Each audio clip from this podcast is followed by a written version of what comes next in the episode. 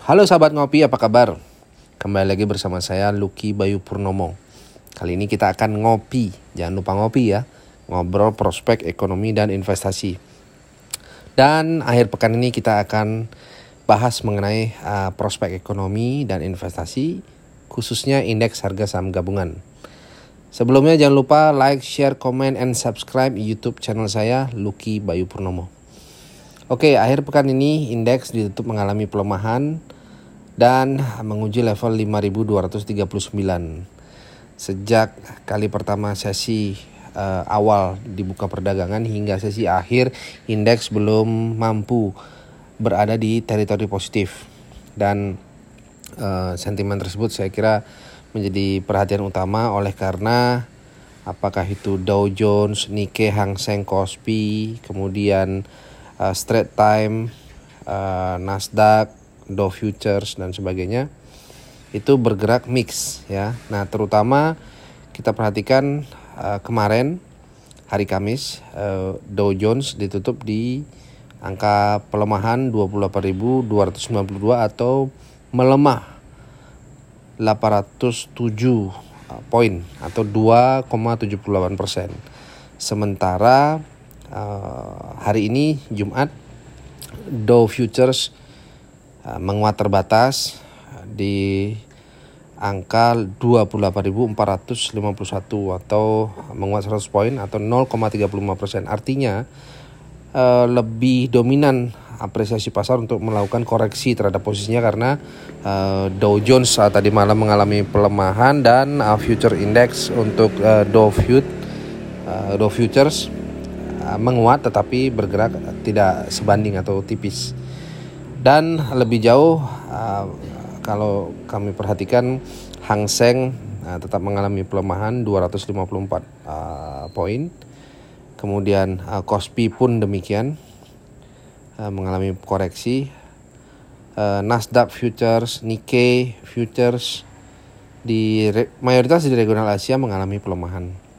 Nah untuk itu uh, tren indeks uh, pekan depan itu masih dapat mengalami koreksi untuk menguji level 5215 hingga 5200. Sementara sentimen itu menjadi sentimen jangka pendek karena kita ketahui bahwa pasar sedang mempertimbangkan bagaimana sebenarnya uh, potensi jangka menengah dan jangka panjang. Nah, kali ini kita akan bicara jangka pendek. Nah, untuk jangka menengah dan panjang uh, indeks Eh, cenderung menguat dengan target 5.500 oleh karena volatility pasar masih didominasi oleh kinerja indeks di kawasan global di mana pada tinggal pada tanggal 3 November 2020 diagendakan akan dilaksanakannya pemilihan umum uh, presiden Amerika. Dan hal tersebut diharapkan dapat mendorong uh, volatility pasar. Dan kita ketahui seperti um, mata uang komoditi juga mengalami kenaikan seperti uh, USD IDR, kemudian Euro IDR, Yen IDR, kemudian uh, Singapura IDR dan sebagainya mengalami kenaikan. Artinya major currency uh, cenderung menguat dibandingkan uh, rupiah itu sendiri.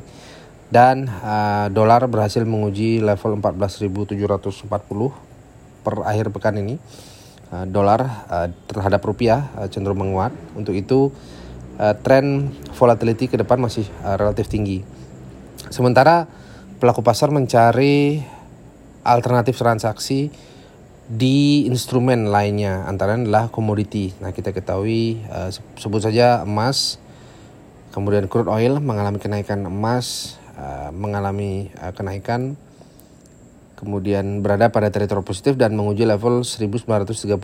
Sementara crude oil juga berada di angka 41 US dollar per barrel, emas 1938 US dollar per troy ounce. Mayoritas hard commodity seperti nikel, timah, uh, baja, platinum, silver mengalami kenaikan. Dan ini menjadi satu sinyal bahwa koreksi indeks di uh, pekan depan itu dapat masih dapat dialami. Akan tetapi pasar melihat uh, sektor uh, mining itu menjadi pilihan.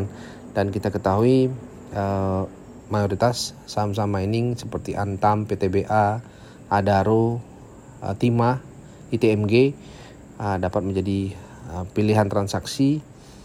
Karena per akhir pekan ini tanggal 4 September 2020 mayoritas uh, indeks masih cenderung bergerak terbatas untuk itu pasar mencari underlying berikutnya yaitu harga uh, komoditi itu sendiri demikian sahabat ngopi uh, prospek dan ekonomi sehubungan dengan indeks harga saham gabungan pada awal pekan mendatang yang akan uh, dibuka pada tanggal 8 September 2020.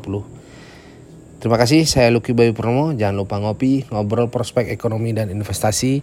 Sekali lagi, like, comment, share, and subscribe uh, YouTube channel saya Lucky Bayu Purnomo. Dan kita ngopi pada kesempatan berikutnya. Terima kasih.